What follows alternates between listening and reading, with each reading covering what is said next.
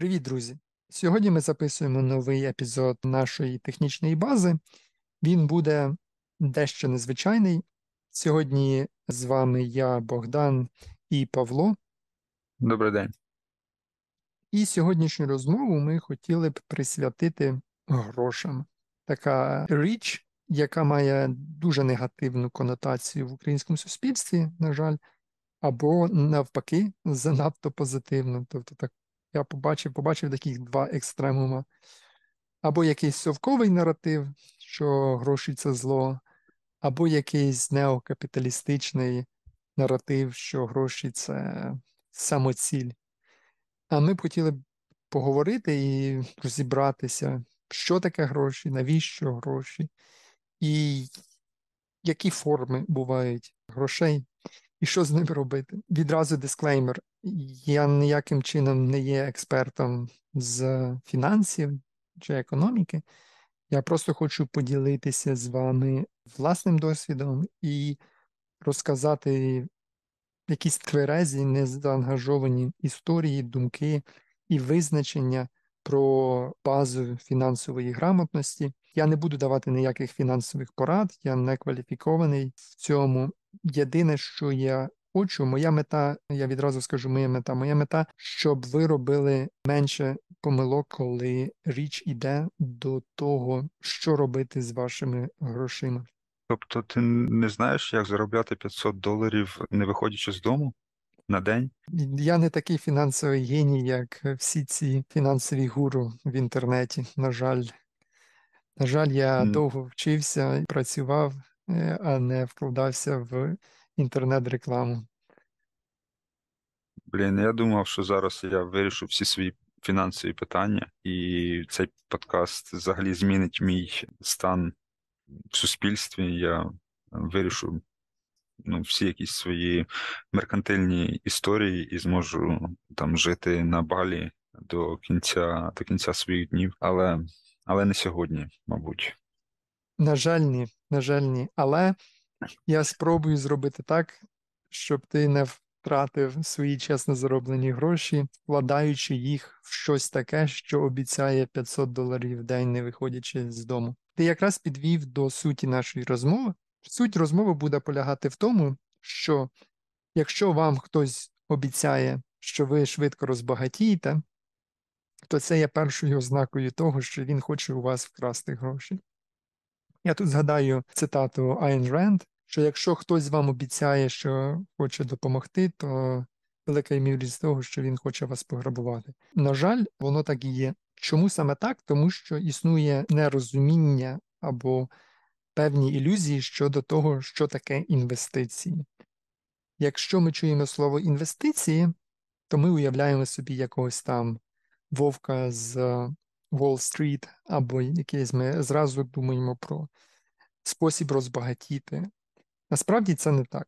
Метою інвестицій, за винятком дуже невеликої кількості там, спеціалізованих хедж-фондів, які, власне, хочуть примножити фінанси, інвестиції не заради збагачення. Інвестиції заради збереження купівельної спроможності. Тобто завжди пам'ятайте, що ви є приматами. В будь-якій ситуації, я буду повторювати цю фразу, ми є тваринами, ми є приматами. Ми кожного дня робимо якусь роботу для того, щоб забезпечити свої потреби. Ми маємо високу продуктивність, тобто ми за день заробляємо більше, ніж нам треба для того, щоб поїсти, одягнутися і забезпечити свої потреби. В нас є якийсь надлишок. Ми зараз продуктивні, ми молоді, ми здорові, ми знаходимося у відносно хорошій ситуації. Тобто ми можемо продукувати цей надлишок, який ми можемо на щось обміняти, наприклад, на якісь розваги. Але так буде не завжди. Тому нам треба подумати, яким чином використати раціонально оцей надлишок купівельної спроможності і перенести його на майбутнє. Все. От якщо є щось, одне речення або одна думка, яку я хочу, щоб ви винесли з цієї розмови, це те, що вам треба завжди думати про особисті фінанси таким чином, що цей надлишок купівельної спроможності, який ви заробляєте сьогодні, вам треба якимось чином захистити, щоб ви змогли його використати колись пізніше. Я, можливо, перефразую, навівши зовсім такий приземлений приклад, коли не знаю, як щось пояснити, намагаюся пояснити це на котиках. Через те, що всі люблять котиків, котики класні, вони, вони милі, вони пухнасті, з ними класно гратися, вони мурчать. І, ну, уявіть собі домашнього котика, який, якого ви годуєте, про якого ви дбаєте, якому, в принципі, який дуже грайливий, якому немає за що турбуватися, і він собі дуже круто почувається. А уявіть собі на противагу цьому домашньому, одомашньому котику дикого кота. Він, він не буде таким грайливим. Він буде зазвичай більш агресивним, він буде більш... Він не буде цікавим, він не буде там, пухнастим, він буде зазвичай якимось обдрипаним. І він буде таким не через те, що він якоїсь іншої породи, чи він... Він такий самий котик. Можливо, навіть з одного того самого виводку, але одного викинули на вулицю, а іншого забрали додому. І проблема цього дикого котика в тому, що йому треба кожного дня бути в стимулі, в такому, в тонусі для того, щоб здобути собі їжу будь-яким способом, щоб це не було. Це була миша, це була пташка. І уявіть собі, що цей дикий котик, він захворів, в нього застуда. І він там лежить, в нього висока температура. І що це означає? Це означає те, що він не має сил, і він не зможе себе прогодувати навіть один день. Маючи там голод протягом одного дня, він вже не матиме сил вже на наступний день, навіть якщо він відійде від своєї цієї хвороби до цього, до цієї своєї кризи, він вже не зможе зловити мишу через те, що він буде повільнішим, він буде слабшим. І тому так, це така річ, котик не може інвестувати в майбутнє, котик не може собі зібрати якусь комору, де в нього буде е, запас їжі, до якого він зможе повернутися у часи кризи. Натомість ми, як істоти трошки вищого рівня організації, ніж котики, ми це можемо зробити і ми це повинні робити. Так як Богдан сказав, інвестиція – це не про те, що ви сьогодні вклали там сто гривень, а завтра ви отримали п'ятсот. Інвестиція – це те, що ви сьогодні вклали сто гривень, а через десять років ви отримали, можливо, сто п'ятдесят гривень. Так, так, саме так. Інвестиція – це про те, що якщо у вас сьогодні є сто гривень, і ви можете на ці сто гривень купити гамбургер, то вам треба якимось чином зробити певну послідовність дій, щоб через десять років ви могли купити принаймні той самий гамбургер. І все. Оце і є інвестиція. Тобто це з якимось чином збереження купівельної спроможності. Добре. Ти навів приклад котиків. І ти сказав, є дикі коти, є домашні коти. І в котів немає технологій. А в нас, на щастя, є технології. Технології, це, знову ж таки, це слово дуже просте. От, наприклад, коли людина взяла камінь в руку, це вже була технологія. Це була технологія використання каменя як засобу для того, щоб когось ударити ним або розламати горіха. І таким чином люди видумували дійсно багато різних технологій, які їм допомагали бути продуктивнішими в цьому світі. Можна посперечатися, але найуспішніша технологія – це історія. Люди почали розповідати один одному історії, і ці історії дозволили нам побудувати суспільство, яке було принципово нове, на принципово новоякісному рівні, порівняно з суспільствами, в яких не існувало історії. Наприклад, ви вигадали історію про якихось, я не знаю, богів, і вам треба побудувати якийсь храм, і таким чином ви зможете мобілізувати тисячі, інколи десятки тисяч людей для того, щоб вони будували цей храм. Тобто побудувати храм без історії неможливо. І історії – це найуспішніші технології. Немає жодної технології, люди не видумали жодної технології, яка була б успішніша за історії. Але історії також бувають різні. Бувають успішніші історії, Бувають менш успішні історії. Є історії, які ми забуваємо, на їхні, на їхнє місце приходять нові історії. А найуспішніша зі всіх історій – це історія про гроші. Гроші – це ніщо інше, як віра в історію про гроші. Про те, що вам, от, у вас зараз є якийсь надлишок купівельної спроможності, ви отримали зарплату за виконану роботу, і у вас є вибір. Ви можете піти і потратити цю зарплату відразу, або ви її можете відкласти і купити щось пізніше. І віра в те, що ви пізніше зможете щось купити, і є оцією технологією грошей на дуже примітивному рівні. Але віра буде залежати від багатьох факторів, наприклад, стабільності вашого суспільства. От у Швейцарії ви можете знайти монети, які були накарбовані більше ста років назад, і вони є ідентичні до монет, які викарбовані сьогодні. Тобто це показує, наскільки успішним є проект швейцарських грошей. Люди в це вірять.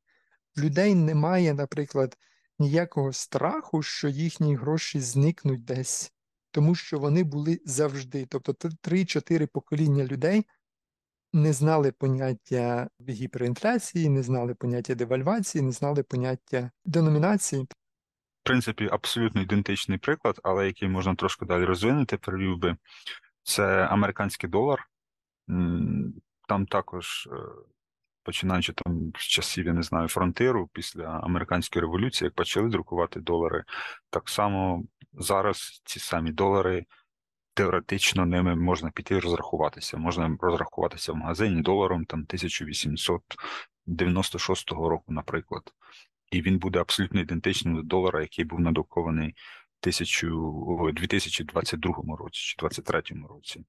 Інше питання в тому, що тоді цей долар коштував набагато більше, і за той долар можна було купити, наприклад, я не знаю, там за п'ять доларів, можливо, можна було купити коня, я собі припускаю. Тим не менше, валюта, вона як була, так, так і є, і є оця спадковість між поколіннями, між в межах там сто-сто п'ятдесят років, валюта не змінювалася, і нею можна розрахуватися. І так, в чому...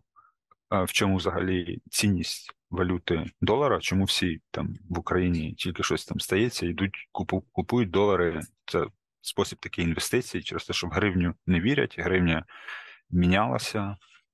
Там ще тридцять років тому були рублі, потім були якісь незрозумілі купони, потім були карбованці, потім з'явилися гривні, які більш-менш стали таким осередком стабільності, але тим менше вона знецінювалася з часом, з кризами, з війною.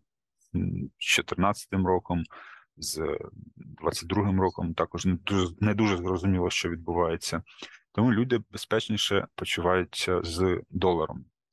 Чому так? Через те, що вони вірять в долар. І саме це є причиною цінності долара. Ну, це такий руснявий наратив, насправді, про те, що там о, долар нічим не підкріплений, він там скоро завалиться, там колись він був підкріплений золотом, а зараз він нічим не прикріплений. Він не повинен Валюта не повинна бути підкріплена золотом. Валюта завжди підкріплена вірою в те, що з нею все буде нормально. І, в принципі, вся ця фінансова система, вона стоїть на вірі людей в те, що все буде нормально. Через те, що всі зацікавлені в тому, що все було нормально, бо в усіх є долар. Тобто ви в притомному якомусь стані не можете там бажати долару поганого поганого курсу, через те, що ви самі є зацікавлені в тому, щоб долар був успішним. В принципі, те саме, можливо, можна сказати про швейцарський франк, але він є не настільки там універсальним і популярним, тому долар, ймовірно, буде більш а, цікавим прикладом. Прекрасно. Так, приклад надзвичайно цікавий, і ти також згадав про те, що колись можна було купити коня на один долар. А зараз ти коня на один долар не купиш. І це називається інфляція. І тому ми підійшли до іншого моменту, ми вже йдемо на вищий рівень нашої розмови, це те, що дійсно, якщо у вас є вибір між, наприклад, мати пачку гривнів і пачку доларів, я думаю, більшість людей обере збереження в доларах. Але чи є оптимальною стратегією просто купити пачку доларів і покласти під подушку? Я думаю, відповідь очевидна – ні, тому що в далекій перспективі ви втратите купівельну спроможність навіть в доларі. В меншій мірі, ніж в гривні, бо є ймовірність того, що, наприклад, в гривні чи в інших валютах ви зовсім втратите всю купівельну спроможність, але навіть в доларах ви певною мірою втратите купівельну спроможність. Так, ну в цьому сенсі мені згадалася зовсім така м, карикатурна історія, коли, здається, дві тисячі сімнадцятий шістнадцятий рік, коли, коли відкрили електронне декларування статків чиновників, то всі тоді дуже-дуже масово почали декларувати якісь нереальні мільйони, десятки мільйонів доларів у валюті, просто які лежать у них вдома в сейфах. Людей це тоді дуже дивувало, всіх дуже бомбило. Насправді я до цього там поставився дуже спокійно з ряду причин. Перше, через те, що вони просто тупі, банально. Вони, ну, більшість з них це просто дуже тупі люди. Якщо ви там подивитеся інтерв'ю а, там умовної Юлії Тимошенко, це, ну, це абсолютно мерзенна тупа, тупа істота, а, яка, скажімо так, стала причиною, стала наслідком негативного відбору в політиці. Тобто, чим більше ти є підлий, паскудний, підступний, тим більше людей ти зможеш потопити і вилізти на поверхню.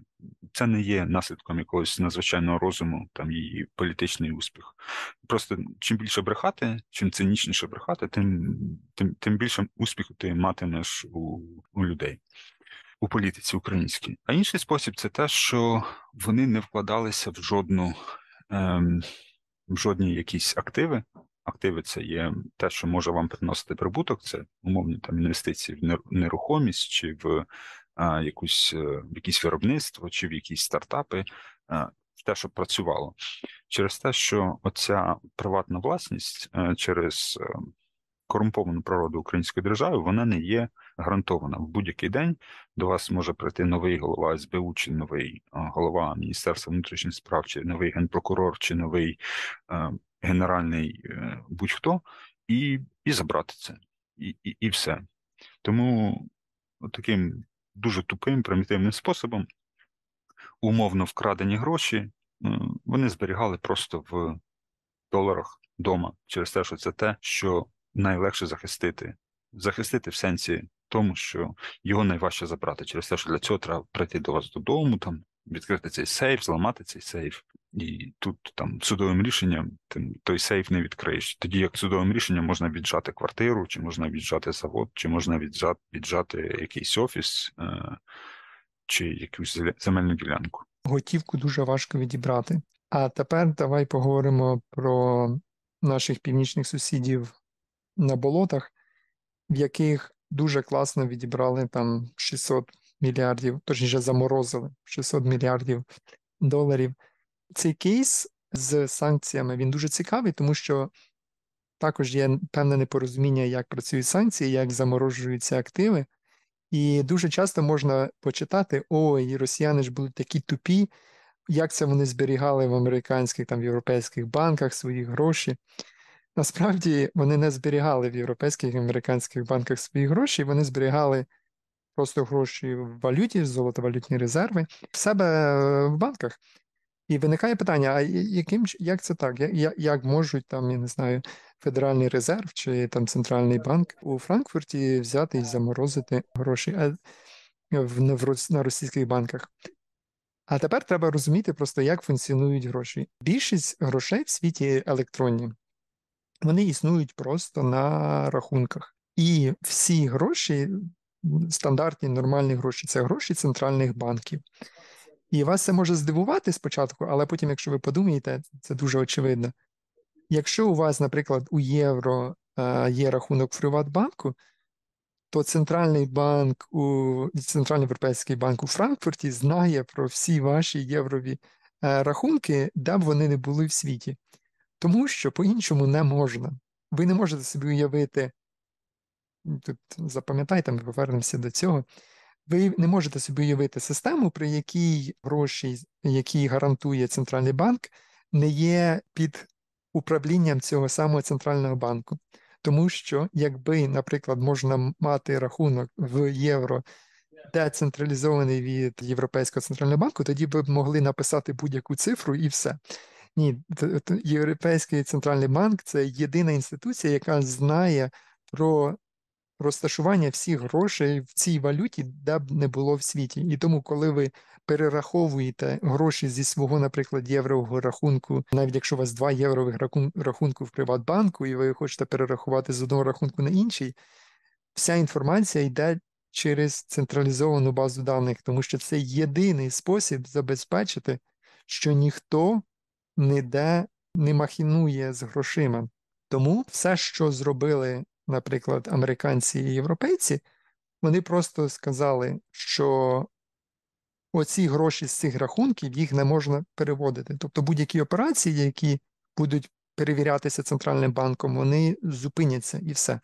Тому гроші, вони не вилучені фізично, вони просто заморожені в плані, що їх не можна перераховувати. І це дуже легко робиться, тому що центральні банки мають сто відсотків контроль над своєю валютою. А чи є якась альтернатива? Ти сказав, що всі хочуть, щоб всі зацікавлені в тому, щоб було все добре. Насправді не всі.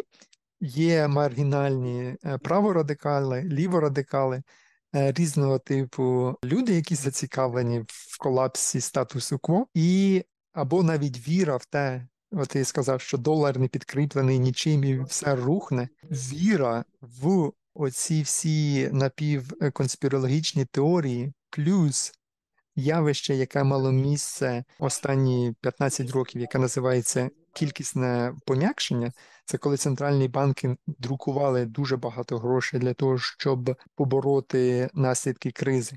Воно призвело до того, що люди почали інвестувати у різні види напівбожевільних ідей, таких як біткоін. І тут ми говоримо про першу альтернативу традиційним грошам, таку як біткоін. От я сказав, що всі традиційні гроші, вони забезпечені центральним банком. Тобто центральний банк керує всім. І центральний банк в будь-який момент може вам заборонити ці гроші переводити з одного рахунку на інший. І це робиться дуже просто. Це робиться практично моментально. Плюс є між вами і Центральним банком звичайні традиційні банки, які є посередниками, плюс платіжні системи, які також мають певну комісію. І ця система функціонує прекрасно. З нею немає жодних проблем. Але є багато маргіналів, які вірять в те, що одного дня все це діло якимось чином рухне, або вони не хочуть мати діло з проміжними ланками, або вони бояться великого уряду. Різні ідеї божевільні є, і тому вони вклали, вкладаються або вірять в повністю децентралізовану peer-to-peer систему, таку як, наприклад, біткоін. Для початку, що таке біткоін? Біткоін, на противагу грошам центральних банків, це повністю децентралізована е, система. Це книга записів, де написано, що от, е, особа один переслала гроші особі два, особа два переслала там навіть не гроші, біткоїни і особі три, таким чином. І кожного разу додається певний блок. Цей блок, він зашифрований в плані тому, що запис стосовно вашої лінії, там, наприклад, ваш рахунок, можете робити тільки ви. Для цього треба мати ключ. Ніхто інший не може змінити цей допис. І всі оці блоки, вони один до одного гарно підходять.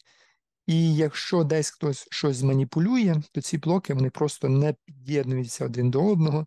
І оскільки все це прозоро, все це децентралізовано, будь-яке е, намагання по, е, скорумпувати систему, якимось чином підробити якісь записи, воно відразу буде помічене, і таким чином вирішена проблема децентралізації.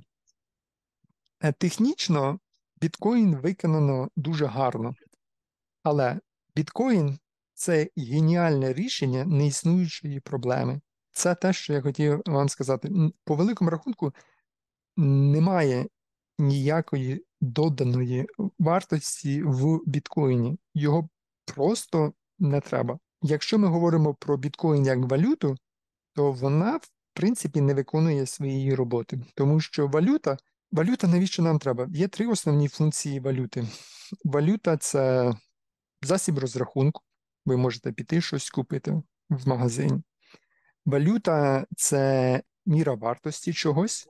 От ви знаєте, що якийсь товар коштує певну кількість одиниць е, якоїсь валюти, а інший товар коштує іншу кількість одиниць е, валюти. І ви можете зробити вибір. Ви можете зробити вибір між двома товарами, беручи до уваги їхню оцінку в якійсь валюті. І третє, то це зберігання вартості. Як ви вже зрозуміли, біткоін не виконує жодну з цих функцій, крім, можливо, збереження вартості, про яке можна подискутувати. Біткоін не є засобом розрахунку. Була така історія, коли була конференція, не пам'ятаю в якому році, ну, буквально два-три роки назад, велика біткоін-конференція. І туди прийшли, і там багато було кофі-машин з біткоїном, всі ці стенди. І біткоін працює таким чином, що кожного разу, коли ви проводите транзакцію, її всі оці незалежні комп'ютери мають перевіряти. І вона таким чином розроблена, щоб вона була складна, вона вимагає великої кількості е, операцій, і це займає певний час. І чим більше операцій в даний момент е, має місце, тим більше всі ці сервера зайняті, і тим більше вартість транзакції зростає. І був момент в історії біткоїна, коли на цій конференції багато людей, ну, коли ми говоримо багато, це ми там говоримо тисячу людей, намагалися розрахуватися протягом там кількох хвилин, і термін е, операції був е, більше дня. Тобто, от уявіть, підтвердження вашої оплати в кавомашині була, займала більше дня. Тобто, біткоін е, не є нормальним платіжним інструментом, через те, що там алгоритм не дозволяє миттєвих переказів. Там сама архітектура так була створена, щоб кожна транзакція займала певний час. Якраз, якраз для того, щоб швидко ніхто нічого не підробив. Це перше. По-друге, порівняння вартості, оцінка вартості товарів. Ну тут навіть коментувати не треба. Ви ж не прийдете в супермаркет і будете порівнювати, чи там навіть автомобілі, ви не будете порівнювати вартість автомобілів в біткоїнах, це ніхто не робить. Ну і третє, збереження вартості. Дехто може сказати, що біткоїн – це нове золото, бо біткоїнів буде обмежена кількість, тому це збереження вартості. Але насправді ні, тому що біткоїн, ціна на нього так змінюється швидко, вверх-вниз, тому для мене це ніяке не збереження вартості, а це просто засіб отримати якусь тривожність хронічну або інфаркт. Так. Я згадав невеличкий, невеличкий коментар до цієї біткоін-конференції, що в результаті вони почали розраховуватися просто кешем за каву. Тобто біткоін-конференція, де вони там всі такі прогресивні проти, проти, проти долара, проти традиційних валют, все-таки вони перейшли на навіть не просто на кеш, на, на, на долар, на картку, а навіть типу на кеш розрахунку, через те, що не було терміналів е, для розрахунку картками. Так, так. І це повертаємося до того, що ти казав, що долар дуже успішна валюта, в тому плані, що навіть терористи, які ненавидять Америку, вони вимагають викуп е, в доларах.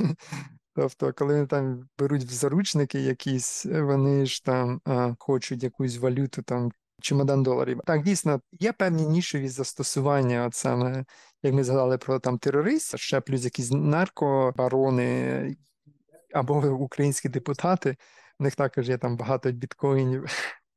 Ну і треба, ну, не треба скидати за рахунків, наприклад, «Повернись живим», вони дуже люблять донати в крипті, через те, що ну, через специфіку діяльності їм не треба швидких розрахунків, вони якраз дуже повільно працюють.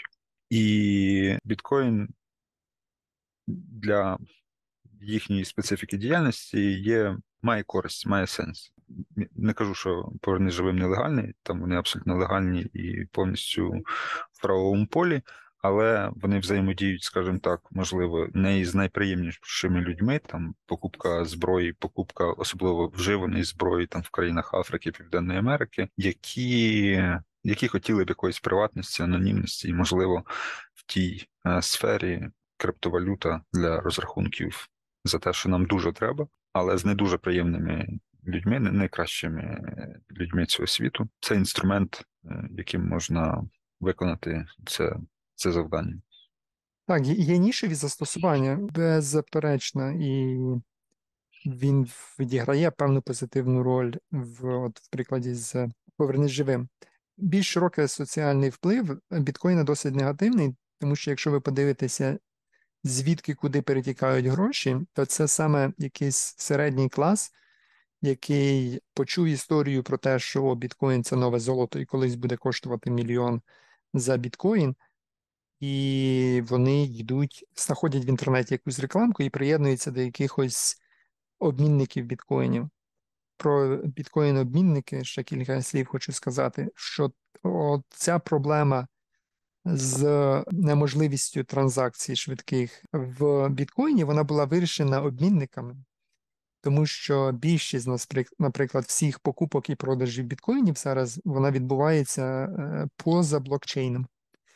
Тобто у вас немає ключа до вашого гаманця, ви просто створюєте аккаунт на якомусь обміннику, обмінник має у власності якусь кількість біткоїнів, і люди на цьому обміннику, вони торгують між собою біткоїнами, але вони не торгують з блокчейном.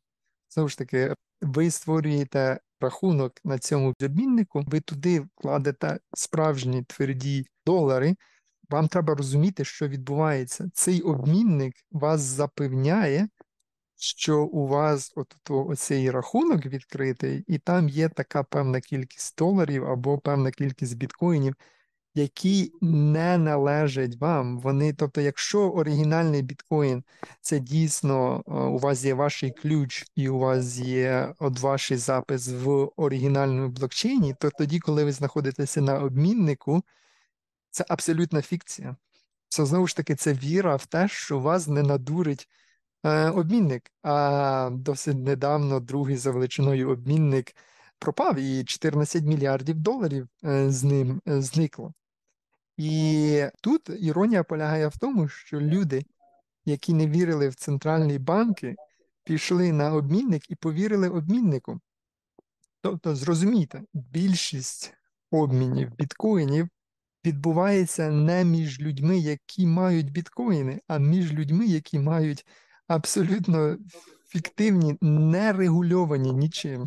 Немає ніякої регуляції біткоїна. Тобто будь-хто може робити, що хоче. Це дикий захід. І це полягає, це іронія біткоїна. Далі про біткоїн, про наслідок, негативний наслідок біткоїна, то це те, що система вимагає неймовірної кількості електроенергії, тому що всі оці сервери, знову ж таки, це архітектура біткоїна, там математична задача дуже складна, для неї треба величезні графічні карти, тому що саме чому графічні, а не процесори, бо там алгоритм розрахунку, його можна пускати паралельно, а графічні карти якраз дуже класні для того, щоб проводити паралельні розрахунки. Але це створює, по-перше, тиск і на енергосистему, там часто можна знайти якісь підрахунки, що весь біткоін там споживає енергії, як якась там європейська країна. Величезні кількості енергії, це по-перше. А по-друге, тиск на ринок напівпровідників. У нас тут не вистачає напівпровідників, щоб автомобілі нормально робити. А всі ці напівпровідники йдуть на біткоін-ферми. Типа, щоб що, ну... кому воно так треба. І, окрім того, просто банально на ринок напівпровідників з таким, скажімо так, застосуванням поза графічними картами, воно також мало вплив на комп'ютерний ринок, ціна комп'ютер... комп'ютерів, комплектуючих за останні роки дуже сильно виросла. З'явився дуже великий дефіцит, як саме графічних карт для звичайних комп'ютерів, так і, наприклад, цих ігрових консолей, PlayStation п'ять, Xbox Series X, їх не можна було купити в перші два а, роки після випуску. Це створило паралельний чорний ринок, де були якісь перекупи, які тільки десь консолі з'являються в мережі, вони їх закуповували масово. Ціна стандартна п'ятсот доларів, а потім перепродували на паралельних а, на якихось своїх магазинах онлайн, або е, на eBay, або на Фейсбуці, типу як свої консолі, але перепродували їх мінімум вдвічі дорожче. Тобто PlayStation п'ять замість п'ятсот доларів могла коштувати вам спокійно тисячу доларів, а то й більше, е, враховуючи пересилку, через те, що це не є велика мережа магазинів, і там немає ніякої логістики, і просто він банально відправляє вам консоль ді ейч ел, і воно коштує там пересилка п'ятдесят-вісімдесят доларів. Так, тут в Європі чи в Америці немає нової пошти, яка відправляє посилки за копійки. Тому так, це такий от побічний ефект. А про енергетику з використанням енергії люди намагаються вирішити цю проблему з Ethereum. Ethereum є ще більшою аферою, ніж біткоін, тому що він з самого початку був централізованим. Він а, керується повністю певним канадійцем російського походження. Віталік Бутерін? Так. Біткоін, при всій моїй нелюбові до біткоїна, але філософія біткоїна, вона має сенс. Біткоін дійсно децентралізований. Це єдина криптовалюта, яка дійсно децентралізована. Тоді, коли Ethereum, він суперцентралізований, він був суперцентралізований, його код змінюється, його код кожного моменту може бути адаптований, кількість Ethereum може зрости, тобто власник може собі придумати, скільки Ethereum, скільки він хоче. Але, принаймні, хоча б майнінг був децентралізований до останнього моменту. А зараз, що відбулося, якщо ви підете, почитаєте про Ethereum, вони вам скажуть: чудові новини, good news everyone, в нас тепер споживання енергії зменшилося більше, ніж в сто разів. Яким чином вони це досягли? В них вже немає оцього поняття proof of work, тобто раніше, тобто proof of work, що це таке? Це всі комп'ютери одночасно працюють, їм треба вирішити програму і довести, що вони дійсно проводили оці розрахунки і верифікували транзакцію. Всі працювали одночасно, і тільки лише один отримує винагороду. Зараз комп'ютер обирається жеребкуванням, там, якимось своїм алгоритмом наперед, і лише один комп'ютер вирішує цю проблему. Тому таким чином вони там в сто разів зменшили споживання енергії, і тепер все. Ethereum – це найбільш екологічна крипта в світі. Але на практиці, там, здається, дев'яносто відсотків всіх задач вирішує два комп'ютери приблизно. Коротше, там воно все виглядає дуже сумнівно. Ethereum фактично став, я не знаю, там, візою чи мастеркардом, який керується з одного офісу, і знову ж таки, на відміну від візи і мастеркарди, які грають за правилами багато десятиліть, і вони регулюються фінансовими регуляторами в нормальних цивілізованих країнах, Ethereum – це, це дикий захід, який е, керується одним е, російським канадійцем чи канадійським росіянином, який може в будь-який момент змінити все, що йому хочеться. І там немає ні децентралізації, немає там ні анонімізації, там, там нічого немає. Я взагалі не розумію людей, які вкладають свої гроші. Точніше, я розумію, чому вони це роблять, тому що насправді от, от дуже хочу, ми проведемо обов'язково фоллоуап і запросимо якогось адепта біткоїнів, який буде нам суперечити. Якщо ви слухаєте, а ви зі мною не погоджуєтеся, будь ласка, напишіть нам, я з радістю подискутував би, і я відкритий до зміни своєї думки. Але ем ем ем – це фактично такий був лайтовий варіант біткоїнів. Чи можна заробити на біткоїнах грошей? Можна. На ем ем ем також багато людей заробили грошей, а потім був ем ем ем, який там дві тисячі, як Мавроді. дві тисячі одинадцять. дві тисячі одинадцять. дві тисячі десять. І люди знову туди йшли. Тобто так, так можна заробити на, на біткоїні грошей. Так само, як можна заробити на ем ем ем, але я повернуся до того, що я сказав. Біткоін – це хороше вирішення неіснуючої проблеми.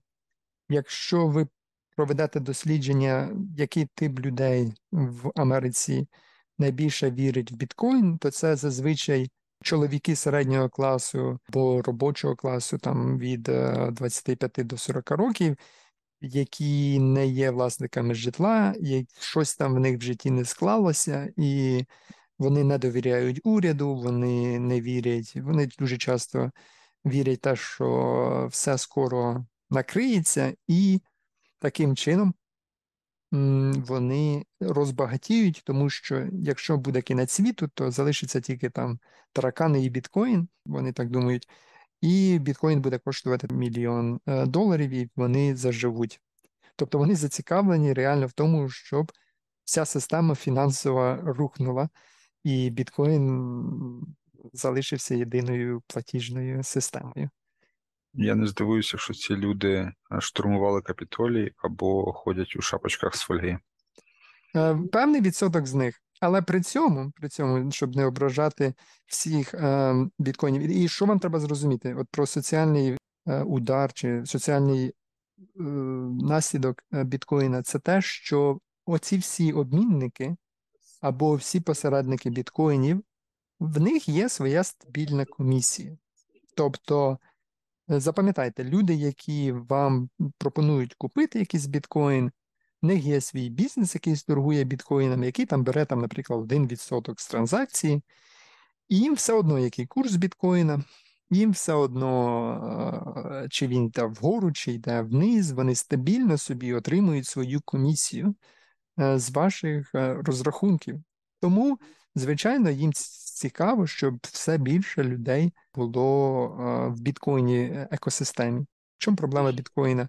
В тому, що якщо ви подивитеся, звідки куди перекачуються гроші, то це перекачка грошей з соціального класу, дуже багато Сполучених Штатів людей, з середнього класу, з робочого класу, до власників оцих бізнесів, часто якісь там ай ті-компанії, які собі стабільно мають гроші, які отримують комісію від всіх цих перерахунків, і їх це все влаштовує. Самі власники, вони, ймовірніше за все, не займаються цим ганянням біткоїна туди-сюди, вони просто сидять на відсотку від того, що там, ну, народ намагається там шебушитися між собою. Так. Це як така приказка, як казино завжди виграє. Тобто власник, влас, власник біржі, він завжди виграє. Я не знаю, чи ми хочемо продовжувати говорити про біткоїн, але оскільки ми заговорили починали говорити про інвестиції і почали говорити про біткоін, про те, що вона є поганою інвестицією. Можливо, дуже коротко, що ти вважаєш хорошою інвестицією на противагу біткоїну? Ті в мене, не знаю, десять тисяч доларів. Що мені треба з нею зробити, щоб в майбутньому почуватися, як мінімум, не сильно гірше?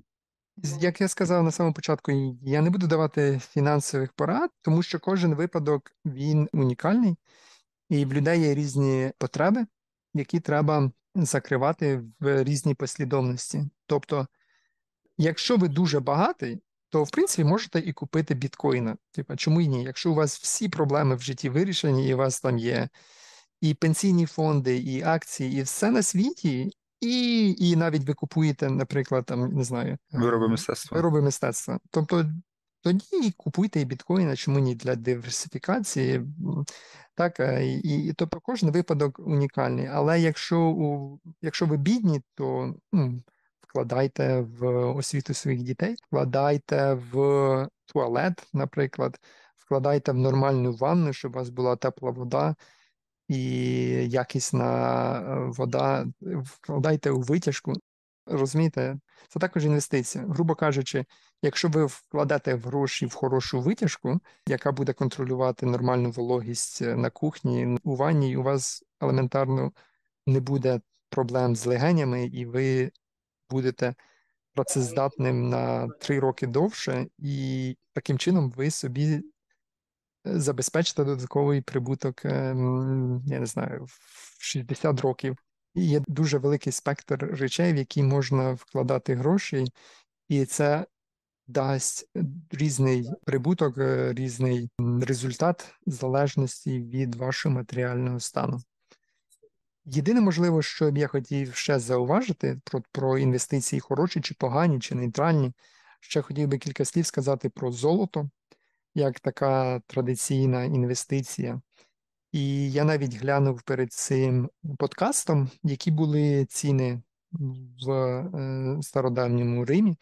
І найкращий, мабуть, запис цін в Стародавньому Римі був зроблений імператором Діоклентіаном в триста першому році. І я перевів динарії в гривні і можу назвати вам кілька цін, щоб ви О, скажи. зрозуміли, як жили люди в Римській імперії е, в триста першому році. Питання з підвохом. Скільки коштувало кіло картоплі в Древньому Римі? Не було картоплі в Древньому Римі. Як це люди жили без картоплі? Як це так? Я Прийшла рай... весна і ніхто не садить картоплі. Неймовірно. Але я можу сказати, скільки коштувало поганої якості вино в Стародавньому Римі. О, скажи. Пів літра такого поганого вина, яке пили щоденно, коштувало вісімдесят гривень. А Зараз я... дешевше. А якісне вино коштувало триста гривень за пів літра. В принципі, приблизно нічого не змінилося. Слухай далі. Пиво коштувало сорок гривень за пів літра. Оливкова олія коштувала вісімсот гривень за літр. Мед... Дорогувато. Так, я був вражений також. Мед також коштував вісімсот гривень за літр. Свинина... Це сильно дорого. Свинина коштувала... Ну, тоді, я так розумію, мед був, ну, типу, з дуб. Так, з дуб. Технології не були розвинені. Так. так. Свинина чотириста гривень за кілограм, яловичина триста гривень за кілограм, яйце, до речі, всім нашим любителям покритикувати закупівлі Міністерства оборони. Яйце коштувало десять гривень за штуку. Угу. Транспорт. За кілограм яйця скільки? Не знаю, мабуть, розмір був той самий. А транспорт десять гривень за кілометр. Ну, типу, громадський транспорт. От праця. А тепер давай розберемося про працю. Як, а, яка була оплата праці? Некваліфікована праця коштувала двісті п'ятдесят гривень на день. Щоб найняти якусь людину, щоб там щось тобі допомогла, наприклад, прибирання або е, там різноробочі на будівництві. Каменяр коштував п'ятсот гривень на день, е, муляр е, – сімсот п'ятдесят. Що мене здивувало, вчитель арифметики – це ну, приватний вчитель, який е, дітям допомагав ЗНО пройти. Це сімсот п'ятдесят гривень на місяць, але тут не зрозуміло, скільки разів він за місяць е, ну, з'являвся і допомагав. Адвокат – десять тисяч гривень за день в суді. Тобто десять тисяч за день. Досить непогано. Раба, в залежності від віку, можна було купити з двісті до триста тисяч гривень. Тобто чоловік е- в розквіті сил коштував триста тисяч гривень. Mm-hmm. В армії зарплати. От багато дуже, насправді, інформації про те, скільки отримували легіонери, ну, зі зрозумілих причин. Вони отримували від шістнадцяти до ста тисяч гривень. В принципі, це ти читаєш, я розумію те, що Древній Рим і сучасна Україна, вони дуже приблизно в середньому буде приблизно щось однакове. Там десь трошки більше, десь трошки менше там, трошки більше, трошки менше там, але усередине значень я сижу в шоці, наскільки е, це близько до теперішніх реалій. Тут два основних висновки. Чому так? По-перше, через те, що золото було використано як міра розрахунку вартості в обох випадках. І що це нам показує? Це те, що золото має нульову інфляцію протягом великого періоду часу. Але тут, висна... тут висновок основний, будь ласка, зверніть увагу. Я прочитав наукову статтю, сорок шість сторінок про це, але вам зараз її з... конденсую в одне речення. протягом великого періоду часу. І цей період часу, при якому середня інфляція дорівнює нулю, більший, ніж тривалість людського життя. Тобто, в межах вашого життя ви можете як і заробити, так і втратити гроші на золоті. Золото спостерігається флуктуації великими періодами, але протягом там сотні років або тисяч років золото має нульову інфляцію. Це перший висновок. Другий висновок – це те, що дійсно рівень життя був приблизно плюс-мінус однаковий, що в Україні, що в стародавньому Римі, що, на жаль, стверджує, що Україна не є індустріалізованою країною. Тобто, тому що якби ми індустріалізувалися, то в нас би мали бути значно вищі зарплати. Десь приблизно, якщо порахувати Францію до Французької революції, там буде точно те саме. Так що перевести на гривні ціни будуть приблизно те саме. Якщо подивитися на Китай приблизно того самого періоду, буде те саме. Подивитися на Індію того самого періоду, буде приблизно те саме. І єдине, ем, лише з індустріалізацією масовою зарплати почали трошки вириватися вперед в порівнянні з цінами. Супер. Я вважаю, це класний висновок сьогоднішньої розмови. Так, дякую за розмову. Знову ж таки, підсумую одним реченням, це те, що не вкладайте гроші в те, що ви не розумієте. Не забувайте, що інвестиції – це щось дуже прагматичне, дуже практичне. Мета – це те, щоб ви зуміли щось купити пізніше, через кілька років чи через кілька десятків років. Не надійтеся, що якщо вам хтось обіцяє розбагатіти, ви розбагатієте. Більше всього, він просто хоче на вас заробити. В грошах немає нічого ні поганого, ні хорошого. Це просто засіб. Дякую за увагу. Дякую. За розмову. Бувайте.